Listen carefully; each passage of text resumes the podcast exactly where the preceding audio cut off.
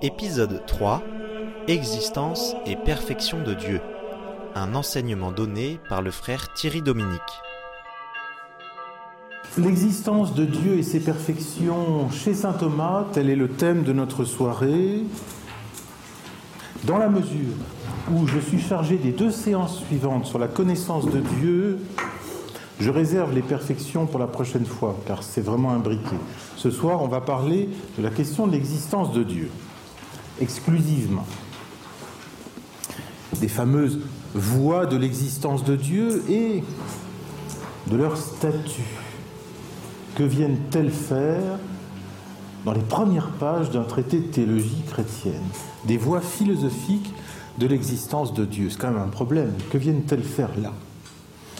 Alors, en guise d'introduction, je voudrais d'abord euh, vous signaler que le dossier des voies de l'existence de Dieu, quel que soit d'ailleurs l'auteur dont il s'agisse, n'est pas d'abord là pour servir de boîte à outils ou d'arsenal pour convaincre l'athée, celui qui ne croirait pas en Dieu.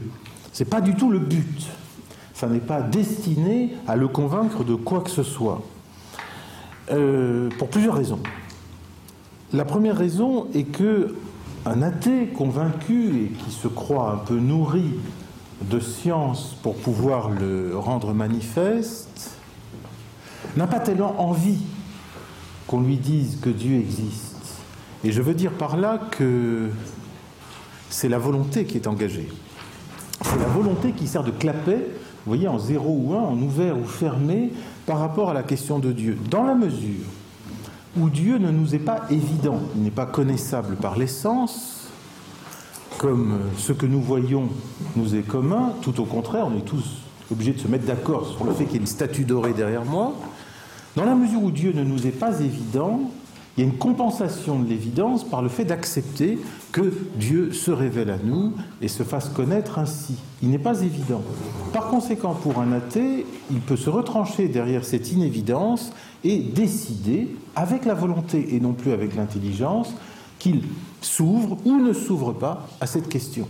C'est pour ça d'ailleurs que si vous arrivez d'avoir une discussion avec quelqu'un qui se déclarerait athée en se donnant les moyens de le manifester, vérifier immédiatement, presque, d'instinct, si c'est une attitude intellectuelle hésitante, ouverte à tout, ou arrêtée avec la volonté. Il veut ou il ne veut pas.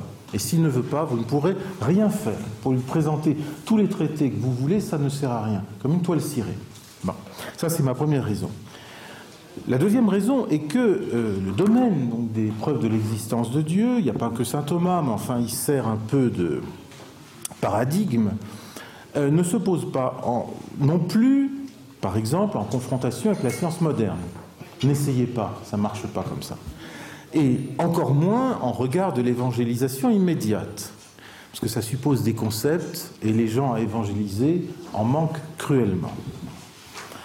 Donc il s'agit ici plutôt d'une discussion de type philosophique, donc qui suppose que les acteurs, donc que les lecteurs, soit déjà informé, pour ne pas dire formé, c'est-à-dire familiarisé avec les mots, avec les concepts, avec les idées, de telle sorte qu'ils n'apprennent pas les mots au fur et à mesure qu'on leur parle des choses. Ils sont déjà au courant de ce que veulent dire des mots comme cause, finalité, degré d'être, et donc ils acceptent ou n'acceptent pas l'argument que l'on en tire. Mais ils ne découvrent pas l'humidité de l'eau, sinon ça ne sert à rien. Ce n'est pas du tout à eux que ça s'adresse. Donc il s'agit d'un examen euh, des voix en elles-mêmes, dès lors qu'on a compris de quels arguments on parle, mais peut-être aussi qui est en train de parler. Et ça, c'est une question que je voudrais euh, soulever ce soir, peut-être beaucoup plus qu'on a l'habitude de le lire. Vous savez, c'est comme... Euh, Quand vous regardez une, photo, en tout cas si elle avait une importance d'enquête policière par exemple, ou une photo avec des personnages qui sont censés être impliqués, la véritable question est toujours qui est en train de prendre la photo? Qui est l'ultime acteur qu'on ne voit pas, mais qui prend la photo, celui qu'on ne voit pas, on ne pose jamais la question. C'est la seule importante, pourtant. Et je crois que pour la question des voies de l'existence de Dieu, c'est qui prend la photo, c'est-à-dire qui en parle en ces termes. Et c'est là où les surprises nous attendent. Donc, il ne va pas s'agir, si vous voulez, d'une sorte d'arsenal qui vous servirait pour briller dans les salons, comme un jour, il n'y a pas si longtemps, une dame me l'a demandé par Internet, donnez-moi des fiches, mon père, pour que je puisse briller dans des salons. Je lui ai répondu. Je crois qu'elle a dû en avoir pour sa demande. Donc ça n'est pas du tout de cet ordre-là. Euh, et je voudrais, pour m'amuser, parce que ce petit livre peut vous intéresser, je connais un, grand professeur de philosophie qui aime beaucoup ce petit livre, c'est un petit livre d'Étienne Gilson qui s'intitule L'athéisme difficile. L'athéisme difficile, 1979, c'est un livre posthume. Et c'est amusant, il commence ainsi. C'est vraiment le tout début de son livre. J'ai souvent été prié, parfois sommé, quelquefois même mis au défi de donner des preuves de l'existence de Dieu. Je n'ai jamais pu me passionner pour la question. Je me sens si certain d'une réalité transcendante au monde et à moi-même, que cette réalité répond au mon Dieu, au mot Dieu, que la perspective de chercher des preuves de ce dont je suis si sûr me semble dénuée d'intérêt. Non seulement ces preuves ne m'apprendraient rien que je ne sache, mais j'aurais le sentiment de raisonner au profit d'une de ces certitudes acquises d'avance qui causent leur démonstration plutôt qu'elles n'en résultent. Il continue ainsi, pour moi, c'est la non-existence de Dieu qui fait question. Et donc il va commencer par examiner, mais comment peut-on être athée philosophiquement alors qu'aucun athée n'a jamais réussi à prouver l'inexistence de Dieu? C'est ce démarrage en côte qui est génial, parce que euh, Étienne Gilson, philosophe thomiste, a passé sa vie à étudier les preuves de l'existence de Dieu chez saint Thomas.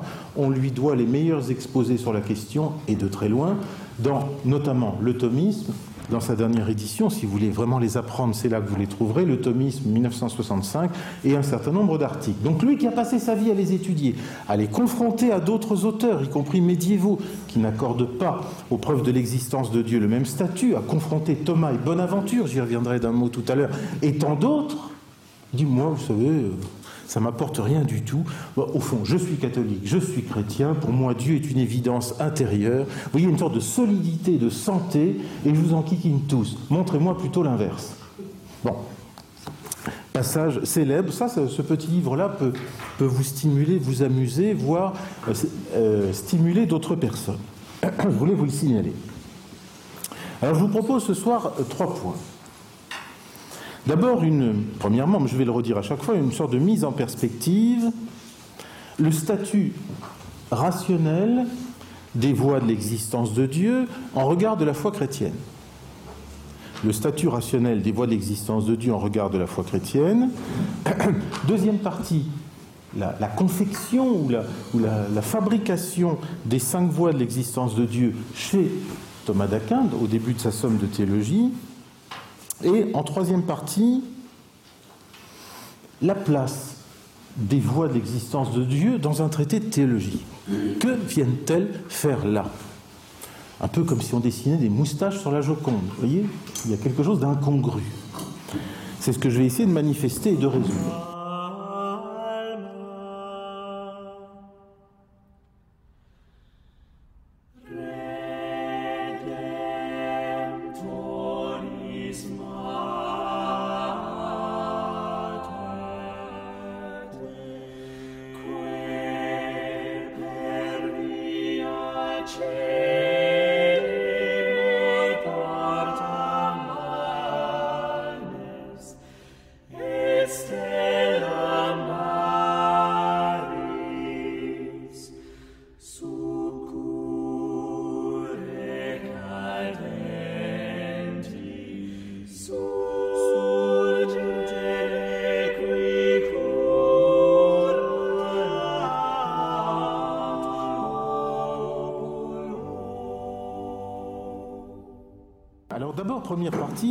Le statut rationnel de l'existence de Dieu et la foi chrétienne. J'ai fait exprès de ne pas dire tout à fait le statut philosophique, vous allez voir pourquoi.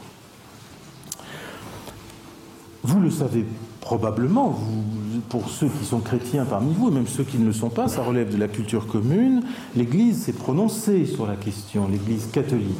Elle affirme que euh, l'intelligence humaine, par ses seules forces, peut atteindre l'existence de Dieu. Alors je voudrais vous produire quelques textes pour voir comment elle en parle.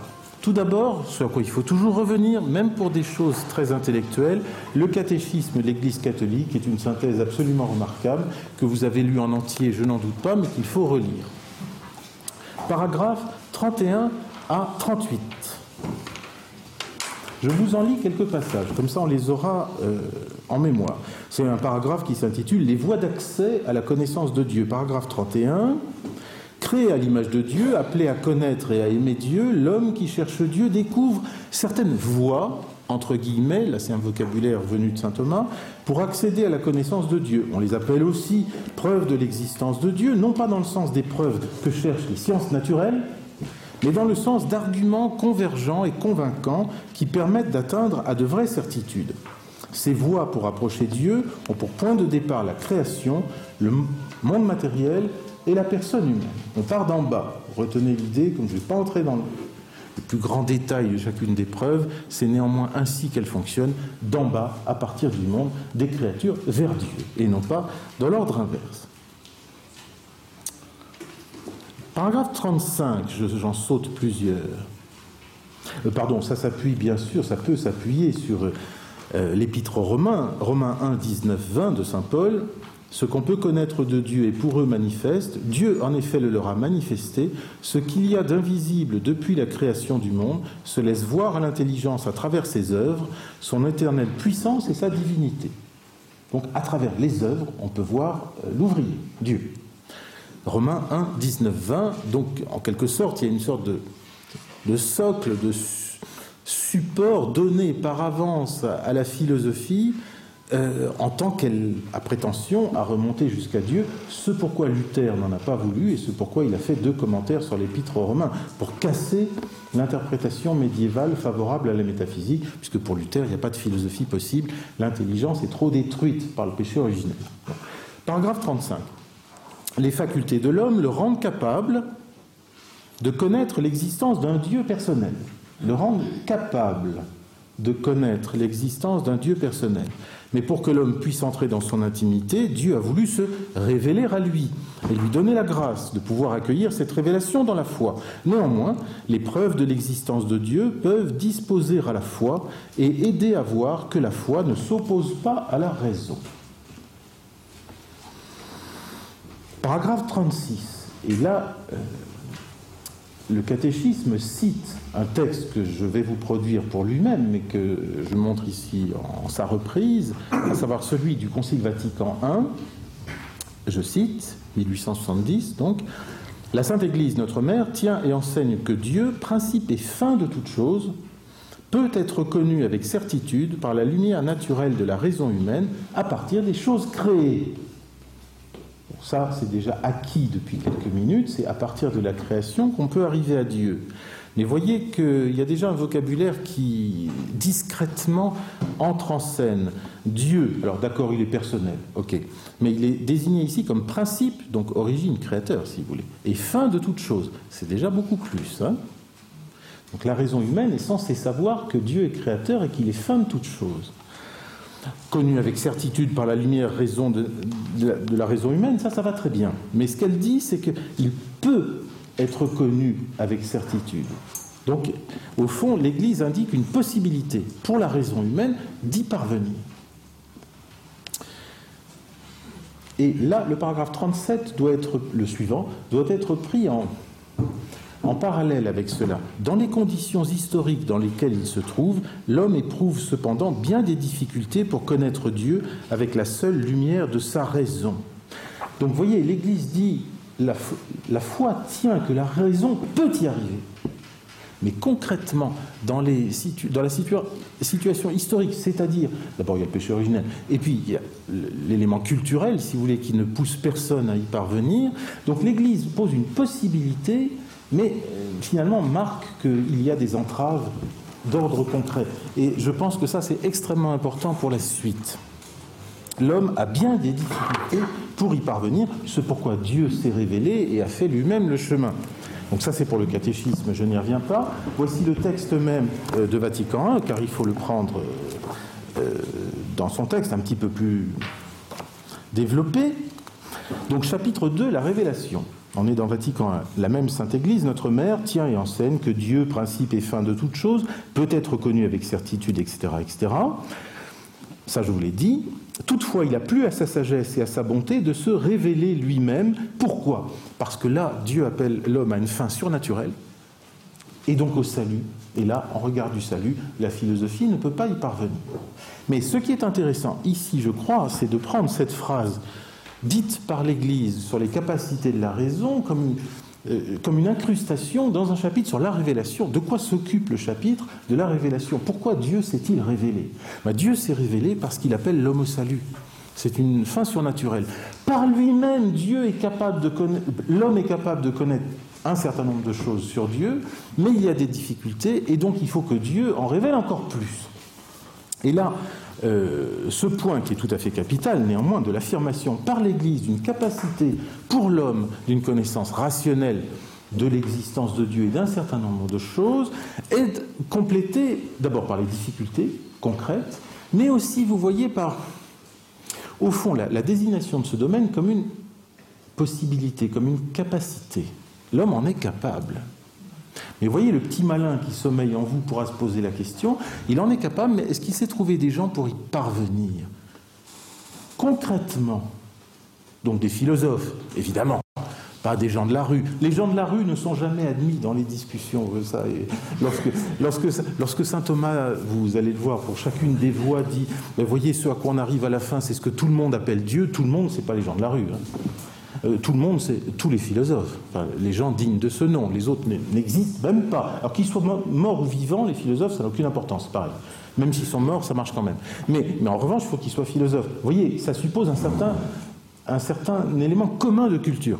Bon. Donc, mise en perspective, voyez le problème, et c'est là où je rejoins mon image de la photographie de tout à l'heure. On est en train de nous montrer sur une photo la capacité qu'a l'homme de connaître par lui-même, par sa seule raison, sans le secours d'une révélation, des choses très importantes sur Dieu, pas tout, mais enfin un Dieu personnel, unique, qui existe et qui apparemment euh, principe et fin de tout. C'est pas mal quand même. Mais qui est en train de prendre la photo? C'est-à-dire qui est en train de nous le dire? Et le plus stupéfiant, c'est que c'est l'Église catholique qui le dit. Je ne me place pas ici sur le terrain du non-conflit ou du pseudo-conflit entre raison et foi. Ça, je l'estime euh, nul et non avenu.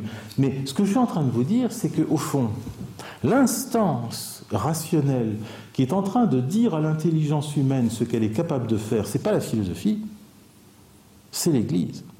Et je dirais même que la seule instance rationnelle qui a jamais exprimé cette capacité, vous voyez, dessiner le pourtour de cette capacité rationnelle de l'homme, c'est l'Église. Grâce aux théologiens qui l'ont peuplé, mais c'est l'Église au fond. Euh, il n'y a jamais aucun philosophe, simplement philosophe, non instruit du christianisme, qui y est parvenu. Et ça, c'est un drôle de paradoxe sur lequel je bute déjà depuis plusieurs années. Nul autre que l'Église n'a si bien caractérisé le champ possible de la simple raison. Parce que sinon, qui l'a fait? Quel philosophe? Imaginons, parce que le problème c'est que depuis 2000 ans, le Christ a eu lieu, donc d'une certaine manière, même un philosophe qui serait athée serait un athée chrétien. Il est informé de tout ce que le christianisme apporte. Il en est culturellement informé, c'est par rapport à cela qu'il se définit. Donc quel philosophe aurait pu arriver, vraiment par ses seules forces, sans aucune influence non seulement de la révélation, mais même d'une culture ambiante? Donc concrètement, les philosophes anciens, prenons-en quelques-uns. Vraiment le, haut de gamme. Aristote, lui, est arrivé à une moitié de Dieu, une vraie moitié, d'un vrai Dieu, mais la moitié seulement, à savoir un Dieu personnel, distinct du monde, cause finale, des êtres qui sont attirés par lui, mais c'est tout. Il n'est pas créateur. Il n'est pas origine, il n'est pas cause efficiente, il n'est pas créateur. Il ne fait rien parce qu'il ne connaît pas le monde. Et ça n'intéresse pas du tout. Parce que connaître le monde, connaître autre chose que soi, donc inférieur à soi, ce serait introduire de la multiplicité en lui, ce qui ne se fait pas, et ce serait un changement vers le pire, comme dit Aristote dans sa métaphysique, autrement dit vraiment euh, déchoir. Donc le Dieu d'Aristote, pour une fois qu'on avait un, vrai Dieu intelligent, euh, s'adorant lui-même éternellement, il ne connaît que lui, donc il n'est pas origine, il n'est pas créateur. Et c'est très crucifiant pour un philosophe chrétien ou un théologien chrétien que d'étudier Aristote, c'est qu'il faut toujours se souvenir que Dieu n'est pas créateur. Et saint Thomas, bien sûr, fait semblant de croire que oui. Il a tout intérêt à le dire. Donc Aristote, la moitié d'un Dieu. Platon, pas de chance, on avait, qui est pourtant antérieur à Aristote, et Aristote est son élève, et l'inversion est extrêmement importante. Platon, dans le Timée 28c, parle d'un Dieu, alors là c'est très fort quand même, Père et origine de l'univers. non seulement là il semble être à l'origine, et la suite le confirme, hein, c'est un Dieu qui va au fond faire le monde, mais en plus, Père, il y a même l'idée de paternité, si vous voulez, comme si on n'avait pas attendu la Trinité. C'est très fort quand même, comme double. Il démontre rien. Rien n'est démontré, c'est uniquement imagé. Il y a quand même l'énonciation. Oui, mais la suite est un peu décevante. C'est que quand on lit les pages suivantes, on s'aperçoit que d'abord ce Dieu-là, avec une minuscule, euh, qui est un Dieu parmi d'autres, déjà, vous voyez, ça commence déjà à s'écorner euh, par bien des côtés, au moment où il va produire le monde, pour cela, à regarder le modèle éternel du monde qui est d'une certaine manière une sorte d'autre Dieu égal à lui. Et il a produit effectivement le monde qui est encore une autre forme de Dieu. Donc pour une fois qu'on tenait un Dieu créateur, Père des choses, c'est pas un vrai Dieu. Et c'est donc pas tout à fait une vraie création. Est-ce la raison, maintenant je rétablis l'ordre chronologique, pour laquelle Aristote a jeté à la poubelle finalement tout ce pan-là de l'enseignement de Platon, c'est ce que je me demande. Dans la mesure où, chez Platon, le Dieu, qui n'est pas tout à fait un vrai Dieu distinct du monde, regarde le monde des idées pour créer le monde, comme Aristote déteste le monde des idées de Platon, il dit pour lui ça n'a aucun sens, ce sont des métaphores poétiques que ces idées, ça ne repose sur rien. Donc, puisque ça ne repose sur rien, éliminons l'idée d'un Dieu qui a fait le monde. Avec ça, on est bien attrapé, parce qu'on ne peut pas tenir les deux ensemble. Alors il y a les stoïciens par la suite, qui eux parlent carrément de providence. C'est encore mieux. Oui, sauf que, pas de chance, c'est pas un vrai Dieu. Encore moins que chez Platon. Euh, c'est le monde lui-même qui est Dieu. Il n'y a pas de distinction entre Dieu et le monde. Et donc la providence qui semblait désigner la façon dont Dieu gouverne le monde et les libertés des êtres, est tout au contraire un monde de stricte nécessité. Ce n'est pas un gouvernement du tout, c'est un, moment, un monde de stricte nécessité. C'est le monde qui produit ses causes et ses effets, et notre liberté n'est qu'une apparence. Donc ce n'est pas une providence. Le mot y est, mais tout sauf la réalité. C'est un peu comme Spinoza, si vous voulez, où la liberté n'est qu'apparence. Donc vous voyez, et on n'a pas trouvé mieux depuis, parce qu'après le christianisme arrive et influence tout le monde. On va dire, oui, mais les philosophes arabes, Avicenne, Averroès, ils ont un message religieux pour eux issu de la révélation chrétienne. C'est de la triche. Ils savent, eux, qu'il y a une création. Donc en tant que philosophe, ils peuvent l'intégrer sans problème, parce qu'eux, ils sont instruits du fait qu'il y a une création. Elle est arrivée entre-temps, déjà depuis 1200 ans. Donc, au fond, y a-t-il eu des philosophes pour tout seul, et le sommet des philosophes, savoir tout ce que l'Église dit que l'homme peut découvrir? Non. Donc c'est ça qui est extraordinaire d'une certaine manière. L'Église dit jusqu'où la raison naturelle, la simple raison, peut aller avec ses seules forces toute seule. Vous voyez, elle montre rétroactivement tout son champ euh, d'expansion, mais personne n'a fait tout le chemin, finalement. Donc la, seule instance rationnelle à dire à la raison jusqu'où elle peut aller, et en plus non seulement en donnant toute l'extension, mais avec une sorte de force que donne la certitude du point d'arrivée. C'est que les philosophes, malgré tout, ils sont un peu hésitants. Hein. Aristote arrive à Dieu à la fin du livre lambda de la métaphysique, mais enfin, il y a trois pages, on le sent fatigué. Enfin, euh, il s'y étend pas tellement, alors que pour nous, on a envie de dire, mais ça y est, tout commence maintenant. Ben non, non, il, va, il énonce un certain nombre de choses, mais ça tourne un peu court d'une certaine façon. Alors que là, l'Église, d'une certaine manière, euh, tire vers, le but, et au nom du but, parce qu'elle sait d'où ça vient et où ça va, il y a une sorte de, pression, vous voyez, de, de, tension beaucoup plus forte. Et là, ça pose vraiment la question, au fond, ça semble vouloir dire, et c'est un peu l'hypothèse que je pose, la seule instance maîtresse de la raison humaine, sachant où elle commence, comment elle fonctionne et jusqu'où elle va, c'est la foi chrétienne en tant qu'elle en sait plus et que placée plus haut, elle regarde d'en haut les efforts de la raison et d'une certaine manière, comme si elle était placée sur une montagne plus haute, elle voit euh, les alpinistes qui sont sur le sommet moins haut, qui ont du mal. Ah, vous avez du mal Ah ben oui, ben moi de plus haut, je sais où vous allez, je sais d'où vous venez et je sais combien de temps il vous reste pour finir. Parce que je suis placé plus haut et que je le vois mieux que vous ne le verrez jamais. Ça, c'est tout à fait fascinant. Et je crois que si on comprend ça, on peut comprendre mieux, me semble-t-il, même si c'est du coup très frustrant pour le simple philosophe qui voudrait aujourd'hui se faire philosophe sans aucune référence à la révélation, en fait, seule la révélation a dit aux philosophes jusqu'où ils pouvaient aller, leur a donné tous les instruments possibles. Par eux-mêmes, ils n'y sont jamais arrivés. Un exemple.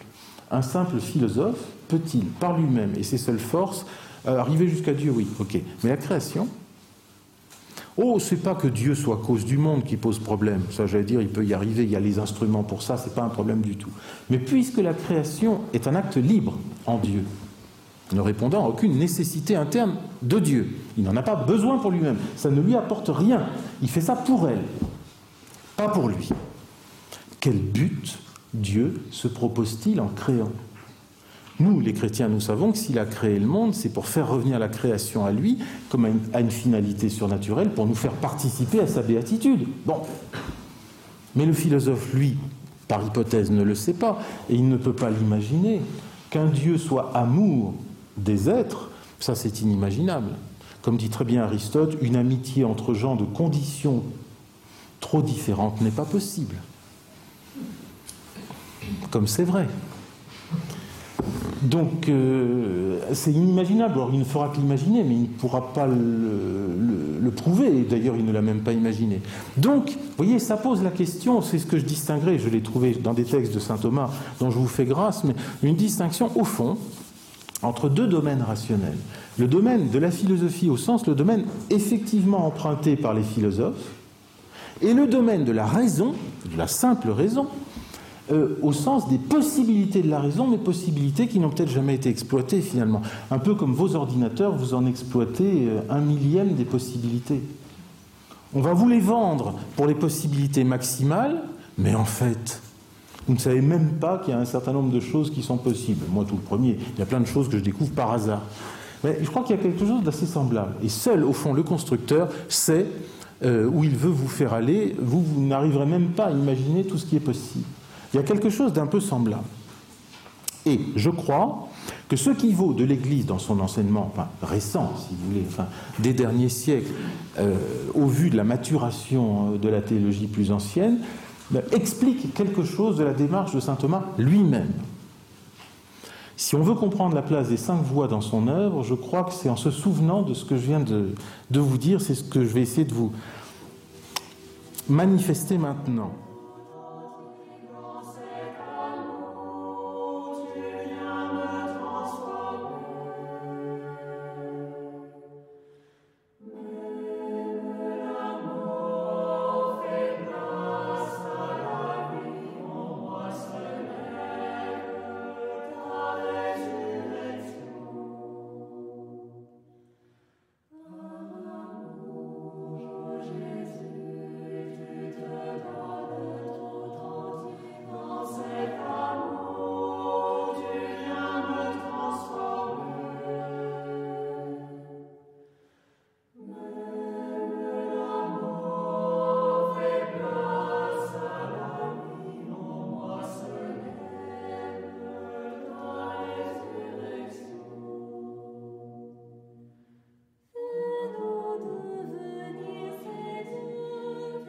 Deuxième partie, Thomas d'Aquin, situation des cinq voies.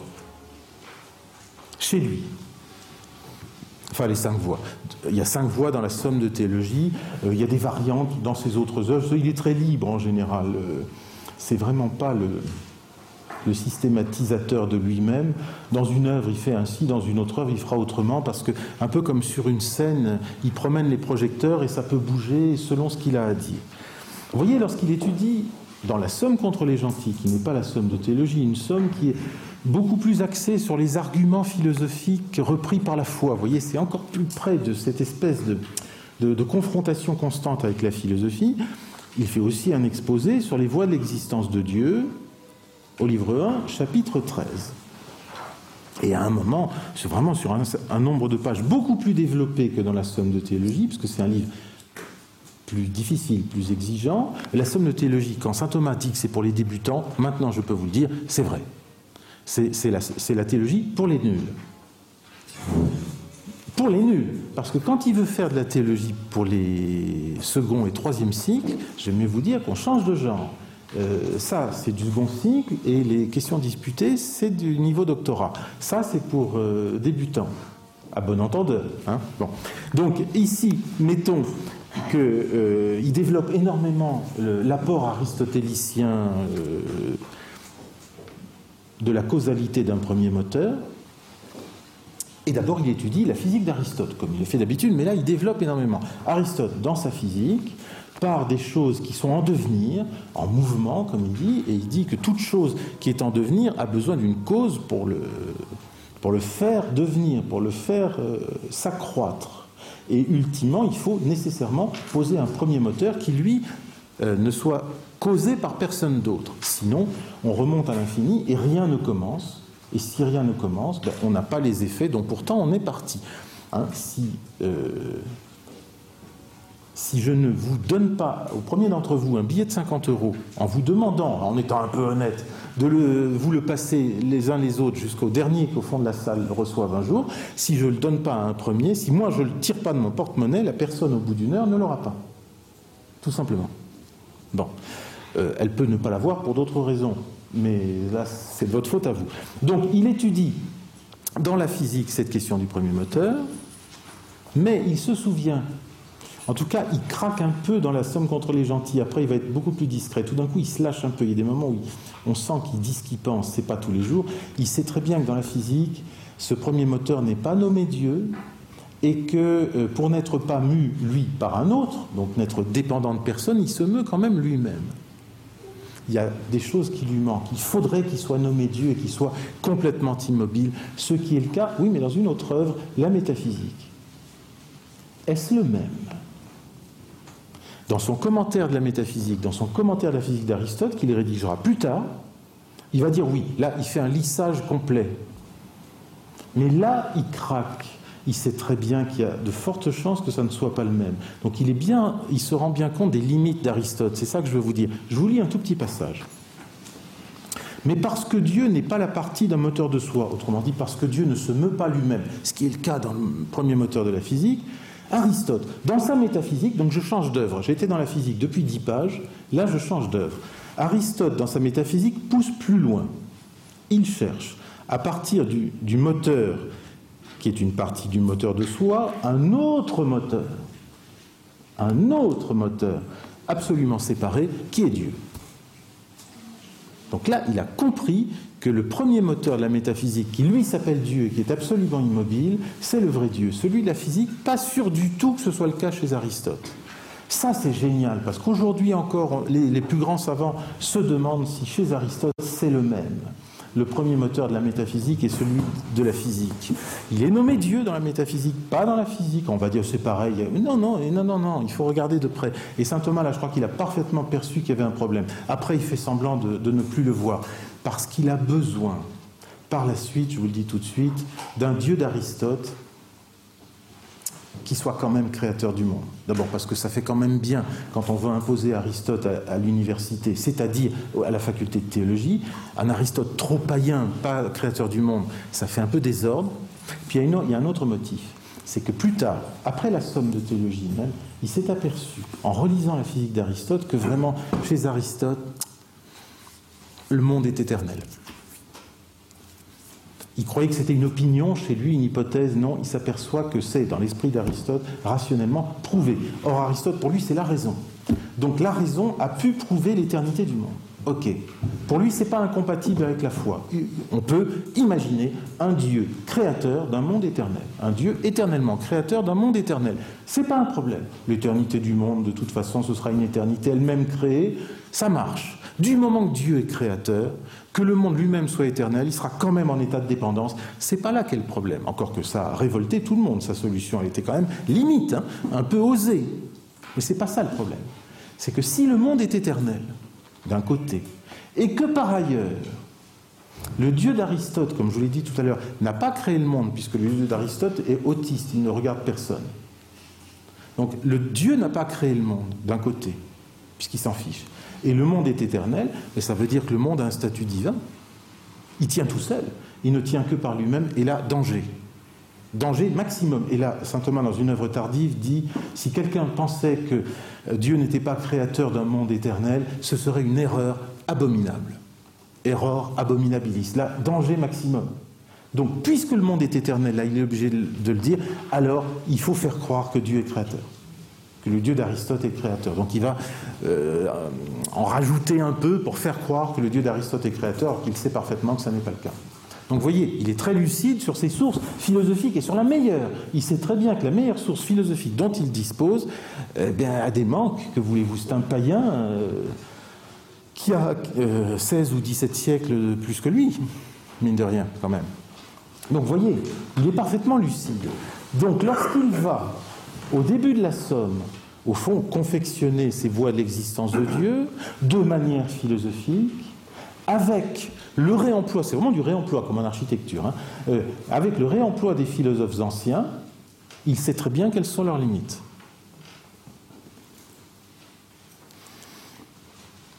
Au fond, ce qu'il va présenter comme les cinq voies, donc cinq arguments, façonnés un peu de la même façon, vont être empruntés à ses prédécesseurs principaux. Platon, pas trop, parce qu'il n'a pas grand-chose de Platon. Hein.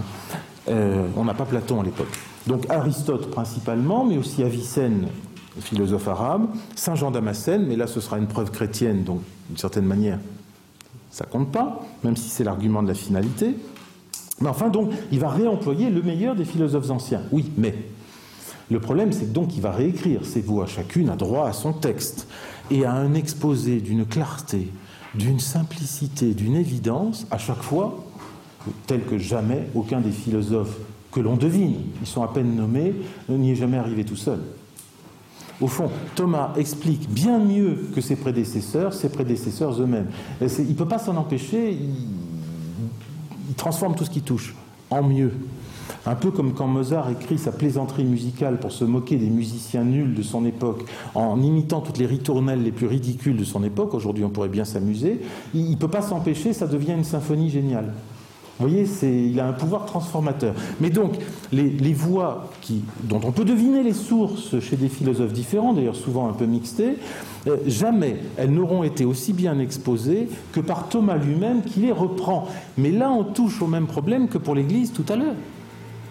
Vous voyez, la, solidité, la, santé de, ces voies de l'existence de Dieu, qui sont purement philosophiques, alors là, il n'y a aucun appui quant à la foi dans l'Écriture, n'ont jamais été aussi bien expliquées que par un docteur chrétien.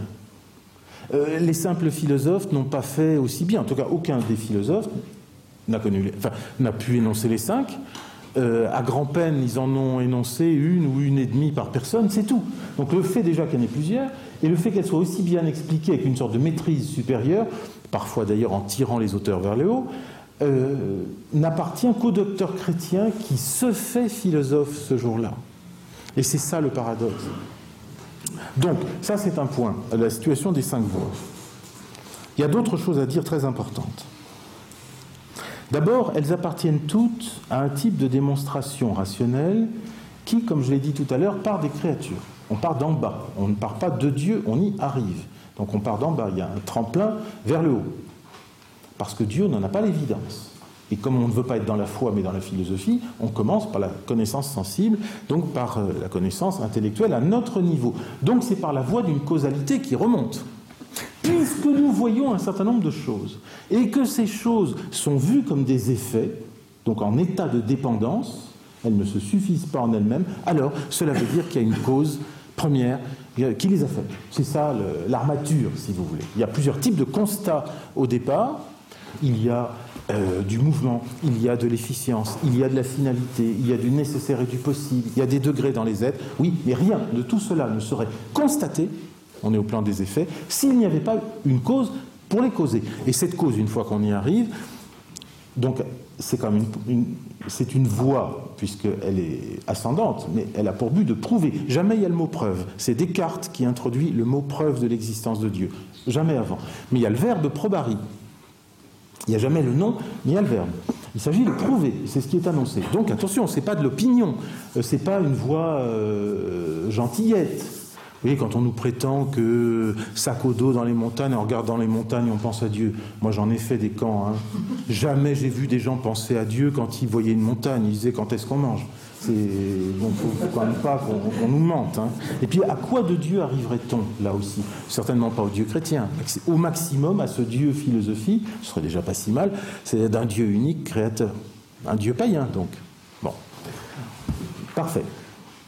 Donc, attention, ce sont des démonstrations qui partent d'en bas et vont vers le haut, donc qui sont, et ça saint Thomas le théorise lui-même, moins parfaites que si, au contraire, on était parti de Dieu. Il est toujours meilleur de partir de la cause pour arriver aux effets, parce que c'est la cause qui illumine les effets. Mais quand on ne la connaît pas, on est obligé de partir des effets pour remonter à la cause. C'est le principe de deux euh, films policiers possibles. Le film policier classique part des effets, on part des indices. Et on, on essaie de trouver le coupable. Parce que s'il y a des objets qui sont là, qui sont incongrus, ils ont donc statut d'indice, et donc ils sont posés là en vertu d'un certain type de coupable auquel on remonte. C'est la démonstration imparfaite, la démonstration par les effets. C'est celle de l'enquêteur. Et puis il y a l'autre démonstration policière qui est celle de Colombo, où en tout cas le spectateur, lui, sait dès le début qui est le coupable.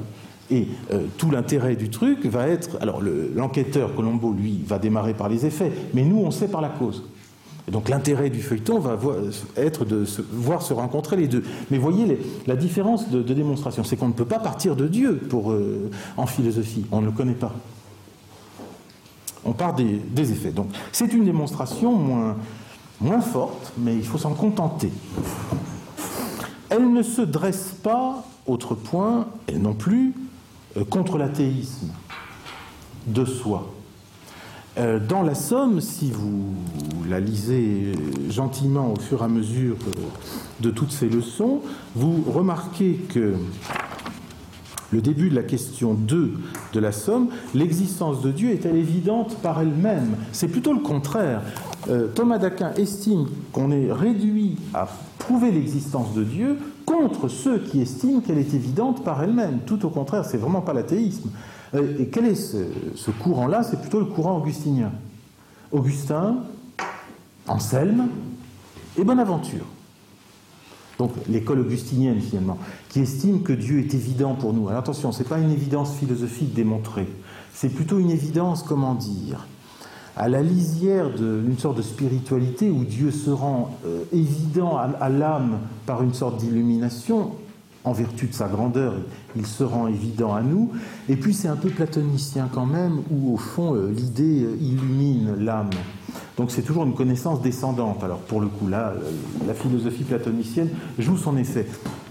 Mais concrètement, par exemple, Bonaventure, qui est le contemporain de Thomas, lui estime que l'existence de Dieu est évidente. Il n'est pas nommé, au Moyen Âge, on ne nomme jamais ses petits camarades. Jamais, jamais, jamais on ne nomme ses contemporains. Ça ne se fait pas. Donc, Anselme, oui, parce qu'il est antérieur. On ne nomme jamais ses contemporains, donc il ne nomme pas Bonaventure. Mais euh, pour Bonaventure, Dieu a inscrit en nous, par nature, la connaissance de lui, de manière innée. Nous avons, de manière innée, inscrite dans notre nature la connaissance de Dieu. Par une sorte, voyez, d'évidence intérieure. Saint Thomas dirait pas ça du tout. Il dirait Dieu nous a donné par nature la capacité de le connaître. Ce qui n'est pas du tout pareil. Il a inscrit dans notre nature, donc l'intelligence, qui nous rend capable de le connaître. Encore faut-il faire la démarche. Tandis que chez Bonaventure, la connaissance elle-même. Chez Thomas, la capacité de connaître. Vous voyez la différence? On est vraiment sur des choses extrêmement semblables et tout d'un coup, il y a une distance considérable qui se creuse.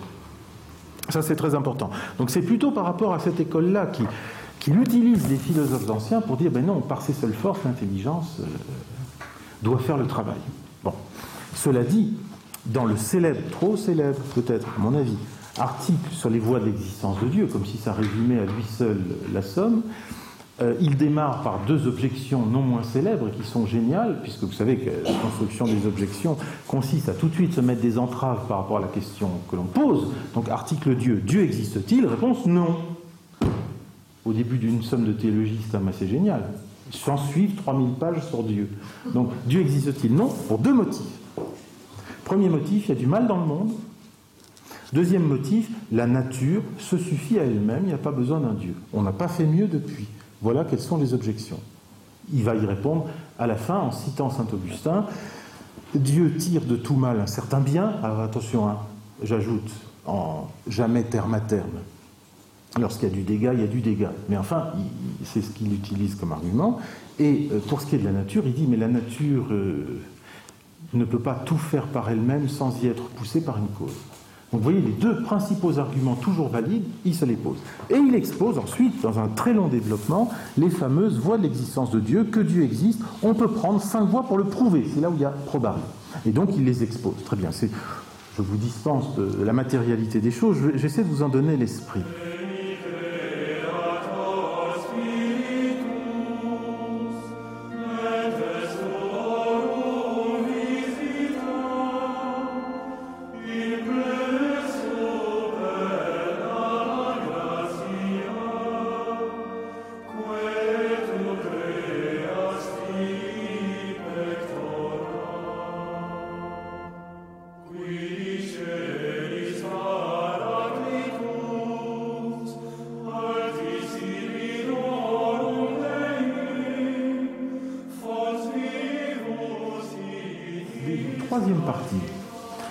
Place des voies dans la théologie de saint Thomas.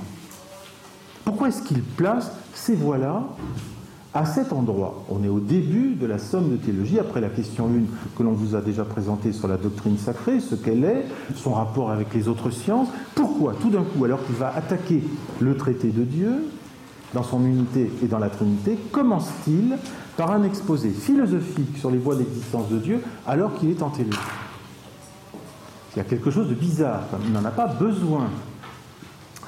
Euh, les voies philosophiques de l'existence de Dieu ne sont pas requises pour la foi. La foi commence avec la foi, c'est-à-dire avec Dieu qui se révèle.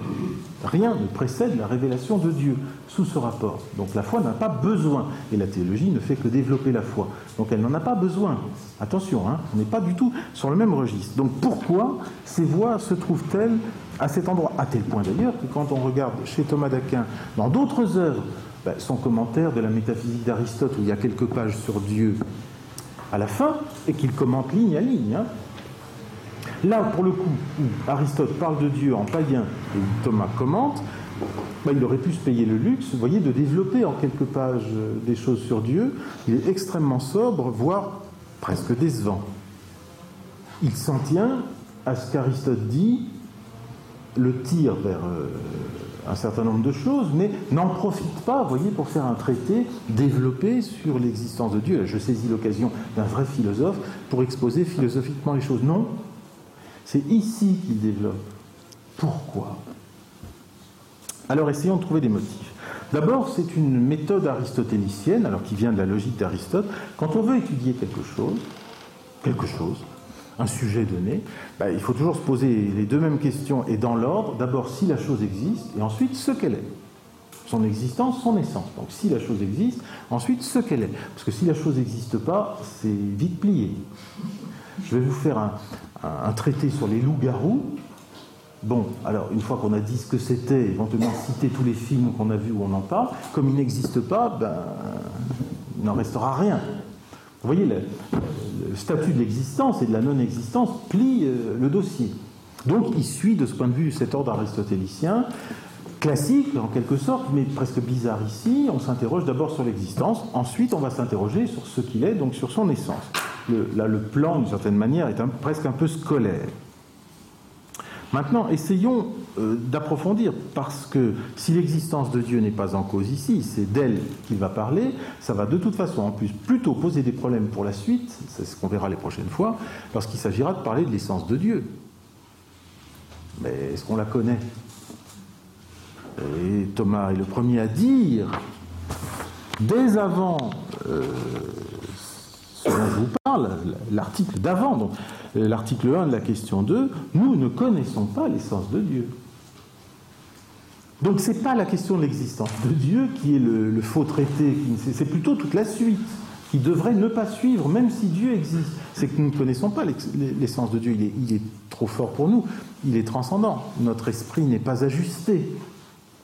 Connaître l'essence de quelque chose, c'est le voir en face, hein c'est être à niveau.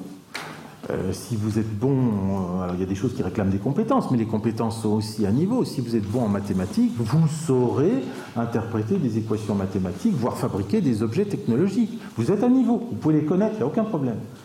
Mais Dieu, non. Dieu dépasse infiniment euh, tout ce que notre esprit peut concevoir. Et donc, ni au début de la théologie, ni à la fin, Thomas n'affirmera jamais que nous, nous arrivons à une à une connaissance de l'essence de Dieu. Il n'arrêtera pas d'affirmer que même au terme de 3000 pages, nous ne connaissons pas sur Terre l'essence de Dieu.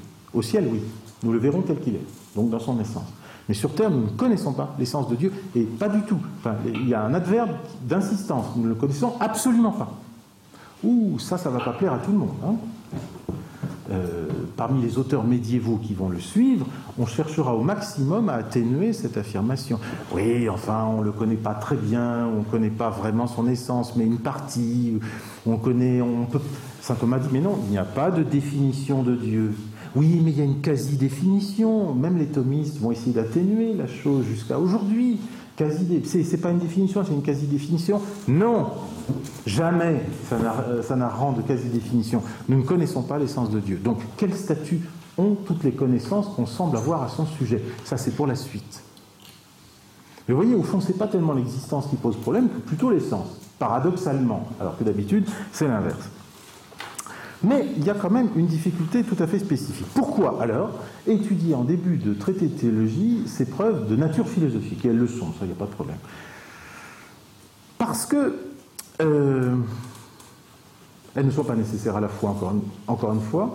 Oui, mais elles sont une sorte de récapitulation, de récapitulation de ce que moi, docteur chrétien qui suis en train d'écrire un traité de théologie chrétienne, euh, c'est de ce que la raison peut, peut connaître par elle-même. C'est-à-dire l'homme laissé à ses seules forces, à sa nature, à sa raison, peut accéder à un certain nombre de connaissances sur Dieu, par sa nature.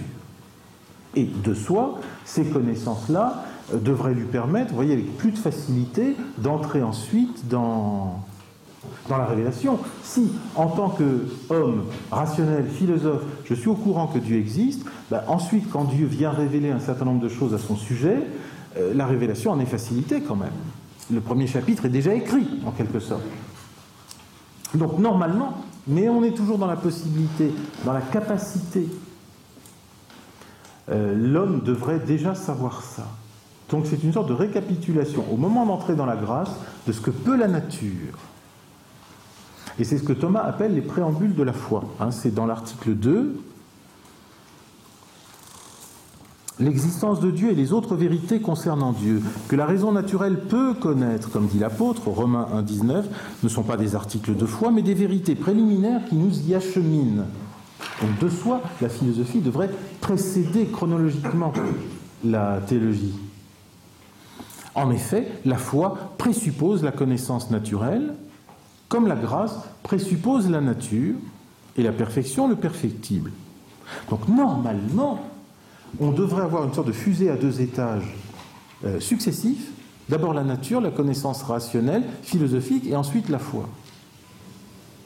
C'est ce dont l'homme est capable. Le problème, c'est qu'il y arrive quasiment jamais. Et que la plupart du temps, la foi doit se présenter tout de suite pour suppléer euh, l'absence de raison ou le défaut, les, défectuosités de la raison. Thomas ailleurs on a de grands développements, ça il les emprunte à Maïmonide, le philosophe juif, pour dire si l'homme était laissé à sa seule raison, qui parviendrait à Dieu? Pas grand monde. Et là, il donne tout un catalogue en disant mais il n'y en a pas beaucoup qui le feraient. Parmi ceux qui le feraient, euh, beaucoup se tromperaient. Ça prendrait beaucoup de temps. Enfin, au résultat, il n'y aurait presque personne. D'ailleurs, au résultat, il n'y a eu presque personne. Donc, concrètement, puisqu'il en est ainsi, puisqu'au fond, la nature est capable, mais finalement n'effectue pas son travail, il est donc pas anormal que la foi le fasse un peu à sa place et en quelque sorte récapitule le premier chapitre que la raison aurait pu écrire toute seule. Et c'est ce qu'il dit. Toutefois, rien n'empêche que ce qui est de soi objet de démonstration et de science, donc vous voyez philosophique si on veut, ne soit reçu comme objet de foi par celui qui ne peut saisir la démonstration. Bah, la démonstration de l'existence de Dieu, il n'y en a pas beaucoup qui l'ont saisi par eux-mêmes. C'est moins qu'on puisse dire. Et donc quand Dieu se révèle, bah, il se révèle comme Dieu en disant j'existe. C'est la première marche. Donc c'est un domaine non pas limitrophe, mais un domaine commun. De soi, ce serait un domaine rationnel, simplement philosophique, mais que concrètement, même les meilleurs philosophes, et sur les doigts d'une main, même les meilleurs sur les doigts d'une main n'y sont pas arrivés totalement. À peine la moitié d'entre eux pour la moitié du dossier, c'est dire les autres. Donc, si même les meilleurs n'y sont pas arrivés, il était normal que Dieu, qui veut le salut de tous les hommes, comme dit Thomas dans la Somme, et ça, c'est devenu quelque chose de très fort chez lui. Il n'y a pas encore de la somme contre les gentils. Il veut le salut. Et le salut pour tous. Dieu veut que tous les hommes soient sauvés, dit saint Paul. Donc, puisqu'il veut que tous les hommes soient sauvés, alors il faut qu'il dise tout lui-même, sinon on ne va pas s'en sortir. Si on laisse l'homme à, ses seules, à ses seules forces, personne ne le fera. Ou pas bien, ou pas assez, ou pas assez loin. Et donc, c'est pour cela qu'il peut y avoir un recouvrement du territoire de la philosophie par celui de la foi. Ben, parce que ça touche aux mêmes choses et qu'on a besoin de ces choses-là pour la suite. Je vais vous enseigner que je suis Trinité, il faut que vous sachiez qu'il y a un Dieu unique d'abord. Vous voyez, vous auriez dû le savoir tout seul, vous ne le savez pas, hein, vous ne savez pas, je vous le dis. Comme ça, c'est fait. Mais vous voyez, c'est un peu ça, cette démarche-là. Mais donc, les préambules de la foi, donc le domaine de la raison, qui devraient être des préambules chronologiques, ben, en fait, ne le sont pas. Ce sont plutôt des préambules a posteriori, c'est-à-dire finalement, et là je rejoins l'idée de départ, c'est l'Église qui dit à la raison. Tout ce qu'elle peut savoir, en fait c'est la foi, donc quand je dis l'Église c'est la foi, la foi sait jusqu'où la raison par elle-même pouvait aller, alors que la raison elle-même finalement n'y est pas tout à fait réussie. Euh, laissée à ses seules forces. Conditionnements historiques, hein, euh, disait le catéchisme au nom de l'Église.